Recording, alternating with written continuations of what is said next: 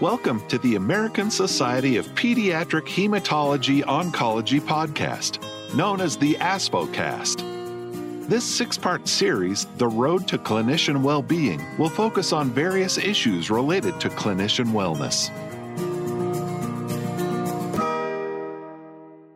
Greetings to the ASPHO community. This is Deborah Zabladil, and welcome to the next episode of the ASPHOcast the road to clinician well-being. During this segment, we will be discussing mindfulness and grief with Lori Schwanbeck. Lori and I had an opportunity to meet during a Search Inside Yourself Leadership Institute that Lori co facilitated. And I have grown to know her and respect her as one of the leading mindfulness thought leaders out there today not only does she speak on mindfulness, but is doing a lot of work on grief and other extensions of mindfulness as well. So, welcome, Lori, and anything else you'd like to say about yourself by way of your background. Lovely to be here with you and the community. A little uh, addition to what you shared, I am a clinical psychotherapist. So I am a clinician as well, working with individuals in my private practice. And I've been doing a lot of work in the healthcare space. I've been working with physicians at Stanford, UCLA, just developed a day long retreat for the whole staff at the Valley Medical Center in San Jose with a recognition that healthcare workers need support healthcare and supporting frontline workers is near and dear to my heart. So I'm delighted to be here today with you. Wonderful. Thank you so much for sharing that about your background and about your work, certainly in healthcare. Part of the reason that this series is even happening is mm. because there is such a recognition around wellness, particularly for this community. They have actually formed a shared interest group or a SIG around wellness for their pediatric oncology and hematology members. And we've had some really interesting conversations thus far. And I know this one will be as well. One of the things that I learned about mindfulness a while ago and in the program that you and I met each other through was all the many aspects of mindfulness that happen in so many different professions now in the military, in preschool, in government service, and, and just a whole host of areas. And certainly healthcare. So, what can you maybe just generally start off with and tell us about just the growth of mindfulness and some of the things that you see happening in the mindfulness space? Well, mindfulness certainly has grown. And I think partially that's because there has been a lot of research done on the efficacy of mental training, which is at its very basic level what mindfulness practice is, and both looking at how mindfulness can change both the structure and function of the brain and the nervous system. And in so doing change our behavior how we relate to the world. A lot of good research showing the impact on stress and well-being. And i think that's so important right now especially deborah we're living in these times for us that have a lot of layers of loss of catastrophe in our personal life and collectively so I think there's a recognition that we can't do a lot about what is happening outside of ourselves. I mean, certainly there are things we can do, but there are a lot of things that are beyond our control. And so that can lead us to feeling hopeless, helpless, overwhelmed. What mindfulness does, it says, okay, first of all, what can you control? And internally, how do you relate to the circumstances that we're in? The CDC published some research recently that stress related illnesses, anxiety, depression have tripled uh, that since this time last year. And certainly all the healthcare workers that I've been working with, I mean, that's even, I would say, even higher. Uh, the personal anecdotes I hear stress, burnout, exhaustion, insomnia, family strain, like people not being able to see their family because they're having to isolate themselves to prevent spread of COVID. So there's this overwhelm. And then just the uncertainty, the uncertainty of the economic crisis, the mental health sort of ripple effects dealing with a pandemic. Here in the United States, there's a lot of stress and distress around the election. And I know that's certainly not specific even to the United States. There's there's multiple crises that we're all navigating. So mindfulness, the ability to train our attention with attention is becoming recognized as a critical part of wellness, well being, and self care. And do you think that because of all the stressors and the stew of everything that's in the pot at once right now, does it feel like, or do you have data to support that more people are seeking out mindfulness practice? Yes, absolutely. My clinical practice is, as almost all clinicians, especially those who practice mindfulness, is just skyrocketing, as are recognition and initiatives within the workplace of bringing mindfulness and mental health and well-being into all sectors whether it's healthcare government education the tech field law i mean it's just there's a recognition that as humans we are increasingly exposed to conditions that we're not well suited for or resourced for so bringing in mindfulness is a way of meeting these conditions in a way that's evidence based. It's as a practice for most part free. I mean, you can pay for coaching, you can pay for apps, you can pay for retreats, but the training of our attention and the ability to regulate our nervous system through our attention is always available. That's the wonderful thing about it. And, and we can get better at it all the time, which I love. Just that notion that anyone can start anywhere and they can get better and better over time as they work the practice. So, if we can switch now to the topic of grief, which is really one of the things that we wanted to talk to you about today. It seems like you've done a lot of work around grief lately, maybe always, but I'm noticing that you're writing on it a lot. Do you feel like that has really surfaced with the onset of COVID and the spike of COVID and people losing friends and family members? Or was this something that has always been pretty steady and you've been working on it and counseling people on it all along? Well, I will say that it's been present all along. I think as a culture, especially in the West, we don't know how to respond to vulnerability, which grief certainly is. So, these more vulnerable emotions, such as grief and the experience of uncertainty, loss, that's always been something that people have turned to me for guidance on. Not just me, but people in the field of mental health. And we are experiencing grief loss and uncertainty at levels that we have not ever before. And yes, it's loss of people and loss of lives. The losses, though, are touching every part of our experience. There's a loss of community, a loss of connection. Social isolation is just skyrocketing. And of course, necessarily so with response to the pandemic. But the cost of that is very, very high. There's a loss of even physical space as a healthcare worker, essential worker, and working outside the home, but your kids might be in the space. Your spouse might be in the space where usually they might not be. A loss of being able to get outside, even. And there's also a loss of the illusion of certainty. So when we're hmm. faced with circumstances that are beyond our control, which so many things in life are, the idea that we have some sense of control is gone. So, this existential loss is so prominent. And I would guess that for many people who are listening to us today, you're faced with that daily in your work, right? And so that's very confronting. And there's a loss even of faith in our government, like supplying the necessary equipment for us to do our jobs well. So the losses are multifaceted. So in response to your question, is grief more prominent? Absolutely. And not knowing how to navigate this is a challenge for all of us. You talk about the concept about disenfranchised grief. And I'm hoping that you might talk a little bit about what that means. My understanding is it's being unable to openly acknowledge your emotions, but maybe you can give us a little bit more yeah. of a background on that.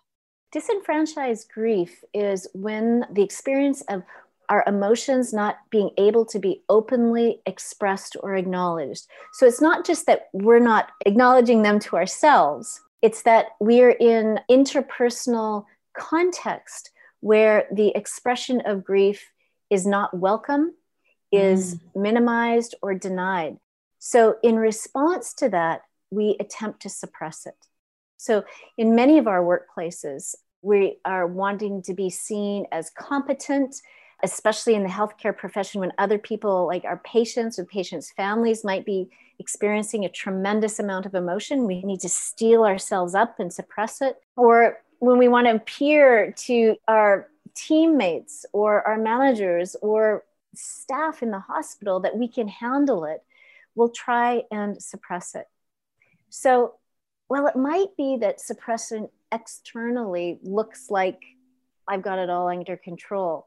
Research on emotional suppression by James Gross at Stanford shows that when we try to suppress our emotions, what actually happens is the biomarkers for distress elevate. So, disenfranchised grief, the suppression and invalidation of an environment, creates an increase of the stress response. And researchers show that when grief is disenfranchised and attempts to suppress it happen, the grieving process is longer and more complicated partly because there's an overlay of shame that happens. Mm. So we mm. have the biochemistry of suppression, which does not work for us. And we have the psychology of shame, which then creates this whole complicated experience. So in our workplaces, validation of grief is essential to prevent us from tipping into this experience of disenfranchised grief. So interesting. I'm thinking about some of the examples you shared where folks might feel that they want to look like they're in control yeah. or that they're holding it together. Mm-hmm. I guess I wonder how much of that we put on ourselves versus maybe we can more openly share our grief in the workplace than we think we can. What are your thoughts on that? It's a really a good call out, Deborah. I think that and then we kind of blame like i can't do it because nobody else will accept it but really right. it's an internal limitation and again it comes back to identity right like that we might have a self image that i'm strong i'm capable therefore i don't want to show any sign of what might be considered weakness when it's actually mm-hmm. just a mm-hmm. normal human response right so we might contain it so it's important to recognize what really is the cause, and there might certainly not be a singular cause, but what are the causes and conditions that create a suppression or denial of grief? And one of the things that I think is so important for us in our workplaces and in ourselves is just to recognize our humanity. That it can be true that we can both be competent and vulnerable. It can be true that our vulnerability actually enhances our competency. So they're not mutually exclusive, but I think that there can, can be and have been a preponderance of beliefs that being strong, oh, she handled that really well when she didn't cry, right? We have this conflation of strength and emotional suppression. So it's important to look at that.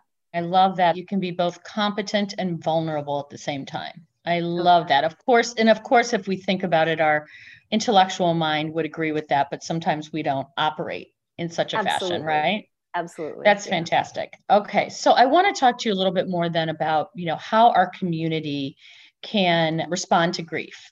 The ASPHO community is a group of clinicians, mostly physicians, that are pediatricians in hematology and oncology.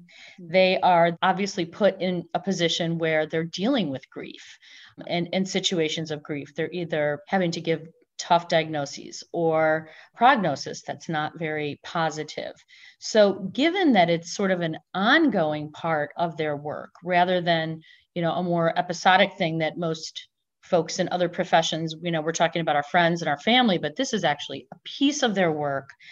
How do you think that leadership in healthcare organizations and other clinicians can best express grief and support each other in the grieving process? It's important because I think that oftentimes we think that grief is something that we have to manage on our own. And then that amplifies again that feeling of shame or repression. So, one of the things that I see in my work with organizations is the importance, especially at a leadership level, of normalizing the humanity of ourselves mm-hmm. and just mm-hmm. calling it out. You know, you're doing noble work in the world, and sometimes it's going to be hard. And even as like a shift leader or um, someone in a leadership position within the hospital to say, this was what was hard for me this week, and this is how I coped. So, being able to model humility, vulnerability, and talking about what got you through is a learning on multiple levels. I trust my leadership more when they express their own humanity. I learn from my leadership how they work through times of difficulty. And when someone expresses their own humanity and vulnerability, it opens the door for me to be real myself. When that happens, burnout is lessened. When that happens, loyalty and engagement to the organization absolutely increases. We want to give our best to people that we feel connected to and we feel cared for. So, within an organization, just calling out, naming, this is a hard time. And like you said, this is not just a unique time for right. our listeners, this is chronic. If you ever have a challenge, what is your plan? Like to actually be explicit, like, what is your healthcare plan? Make that part of the conversation. What do mm-hmm. you do to de stress? So mm-hmm. many people I've found in critical care workplaces around the globe manage stress through something that might calm them in the moment, like excess drinking, scrolling and checking out on Facebook, marriages falling apart because people like seek contact and validation outside of the primary relationship. Instead of turning to that, open it up. What do you do to support you, Deborah? Make it part of the conversation. There's a term that I love, like, what's your psychological PPE? At some uh, hospitals that I've worked with, as part of their huddle, they'll talk about that. They'll talk about what was one thing that brought a smile today. Yeah. So, not only making room for what's hard, but also expanding and uh, drawing out something that actually was uplifting because those things are can coexist and it's important for us to track for what's going well in addition to what's hard. Having an opportunity for people to connect back in with the meaning of why they do what they do. I've studied with uh, rachel naomi remen who has you know worked as, as an oncologist herself and and really talks about the importance of creating spaces where people can reconnect to the why of what we do. So we don't get upended so much by the constant crises. That's a very roundabout answer, but I think at the heart of it is modeling vulnerability as a leadership, naming and validating that this is hard, creating opportunities for connection, whether that's in your huddle, having conversations about mental health and sharing best practices and resources and really this reminder of what's the why of yeah. why we're doing this. Fantastic. Thank you. That's that's really helpful. There's so much discussion of some of these conversations coming up in medical school mm-hmm. um, and in residency programs. And I know that the interviewees in this series have said that wellness is becoming more of a topic, which is such a wonderful thing and something that really needs to happen. And hopefully, these conversations can take life more frequently than they do now. But another thing that I wanted to just ask you about, we did go out to the community, the, you know, mm-hmm. some of the physicians that are members of ASPHO, and we asked them a few questions about how they deal with grief. And I, would like to read you a couple of statements and then just sort of have you respond to them and and think about, you know, what you might say to them on how they might handle the grief a little bit better. So the first person says, I'm acutely aware of grief after losing a patient. However, I'm not often acutely aware of the grief associated with giving bad news. Often, after I've discussed bad news with families, I later notice the grief, which usually happens when I'm then thinking about the conversation or going through the notes. So, again, I think this person is saying it's not just about the loss of a patient, which seems, I think, more obvious, right? But it's also about delivering that bad news. And then another says, I am not deliberate and often my grief is not addressed. And then goes on to say, I think it's most difficult to address the process of grief in times when the outcome is not expected. So it's many years down the road, or even a little bit down the road, where all of a sudden it's an unexpected death or a relapse. Any thoughts you have on how those two individuals might better handle their grief? I think to to respond to the first person who said that I, I'm aware of the grief when I lose a patient. So that's a personal impact, but not immediately aware of it when I have to deliver it to the bad news to the family. So there's a way that when another person is involved, almost like their kind of professional self of holding it together has to show up. And in some ways, that might be appropriate, actually. And then it's not until later when this person is writing their notes that they feel the grief and again it's you know you're, you're not in your professional demeanor there. And i'm not saying at all that you can't show vulnerability when you're expressing bad news to a family. However i think there's something about being able to hold the space for other people to to have the breakdown if that's what happens that's important. So i don't think that there's anything necessarily wrong but one thing that i think is interesting in this is that it's through writing where there's more contact and so there's been lots of research on the impact of expressive writing journaling and so it might be as a way to help move the grief um, regardless of the context or circumstance that people try journaling. It's a way of just externalizing it.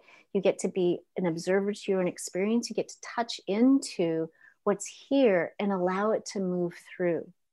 So if if someone were thinking, well, gosh, that sounds great, but I don't really have time to journal, could they then sort of put sort of a placeholder in their mind that when they are writing their notes out, after that conversation, that becomes sort of the trigger for them to consider their grief or what they're going through, sort of a mindful notification, if you will.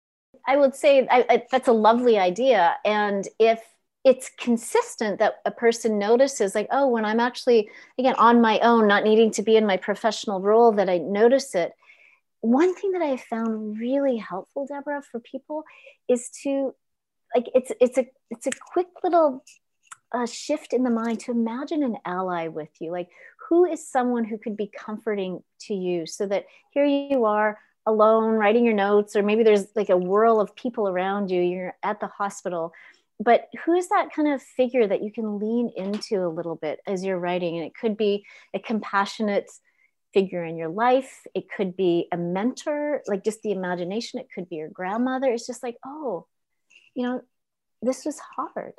I, am feeling pain. This is this is really there's this was a lot. And taking a breath and feeling that you're not there alone with it. So that's just something that I've found to be really resourcing for a lot of people in this time. When we're going through difficult emotions, our world can kind of collapse and we can feel really alone, like we're carrying it alone. Let yourself be held and that kind of goes to the second experience that you shared with me is that this idea or experience that it's the uncertainty or unpredictability of circumstances that upend people. As I mentioned earlier, I think that this is a truth of our lives is that we live constantly in a world of uncertainty and uncertainty is one of the most destabilizing anxiety provoking conditions that we live in. Our brain likes to map out futures, right? And when we can't map out a future, if something happens that's dissonant to what we, the trajectory we think we're going on, it's very deeply upsetting to us. And so a practice here is self compassion. Because what can also happen is when I think something's going to turn out a certain way, but then somebody relapses or something happens, I can maybe blame myself. I can think, oh, what didn't I see? And then that creates a whole other layer of suffering. But like, oh, a recognition, wow, this was hard. This is not what I expected. And that's the first component of self compassion is just mindfulness. This is this is hard. The second component, um, self compassion, is a recognition of common humanity. Wow, I know that I'm not the only practitioner who's experienced a patient relapsing or you know dying unexpectedly this is hard other people have experienced this and then the third component of self-compassion what do I most need? I might need to reach out to a colleague. I might need to go for a walk. I might need to really hold myself with a tremendous amount of kindness and care instead of kind of going into self blame. So, mindfulness includes, like, I like to define it as awareness and appropriate response. I'm aware this is happening. How do I want to respond? Oh, wow, this is hard. What do I most need? And not in a selfish way, what do I most need, but right. a recognition that I might need to seek out connection as, you know, something that's a resource. You have talked about certainty a couple of times and the illusion of certainty. Mm-hmm. And I think that's such an interesting and, and really very fundamental thing to remember is that we only think we have certainty, right? We kid ourselves that we have some element of certainty, which might be why this past year has been so difficult and why so many other things that we go through are difficult because we don't think it's supposed to be that way. So I think, you know, to some extent, remembering that there isn't a lot of certainty also helps, particularly for people in science. I would think that you know typically they're looking at outcomes and data and and feeling a good sense of certainty. So that's got to be very jarring at a fundamental level when your, you know, your life's work has been around taking out the outliers and the you know the variables and looking for certainty and then you don't have it. So interesting. And if we're trying not to bring the stress of our day home with us i would imagine we can end up burying those emotions like you talked about earlier. And then when those emotions are grief then you know it goes back to what you were talking about this disenfranchised grief because we're not acknowledging it. So one of the members of the community said i think it's most challenging for me to process my grief around my family. So how do you offer guidance there? Is there a way that that individual might think about some space between the busy workday and the family life where they're not bringing that grief or that anxiety into the home what are your thoughts? There's a few different ways to respond to that. I know that some of my healthcare providers I've worked with have felt very lonely in their experience right now, or always actually, because the work that they do is so unique and they're faced with circumstances that when they go home, their family members are like have no kind of reference point from a lived experience. So that can feel lonely and isolating. And that kind of goes back to one of your earlier questions around what leadership can do. That's why it's so essential to create contact points and connection within the staff. So two things come up with this question of how to process grief relative to the family and home life. One group of physicians I worked with at Stanford created a ritual when they walked to their car from the hospital. They actually walked through a lane that had a lot of trees on it, which was very lovely to kind of help them. And with each step, they kind of imagined the grief falling from their body like falling leaves fall. So that was helpful for them to kind of just imagine that kind of being let go of and held. And then with their breath, before they open the door to go into their house, there is this ritual of transition. Sometimes it's important to actually bring our experiences home in such a way that we don't think that we have to create a um, hard line of separation. And so, you know, we talk about mindfulness, and mindfulness is, as I said, how we attend to our experience.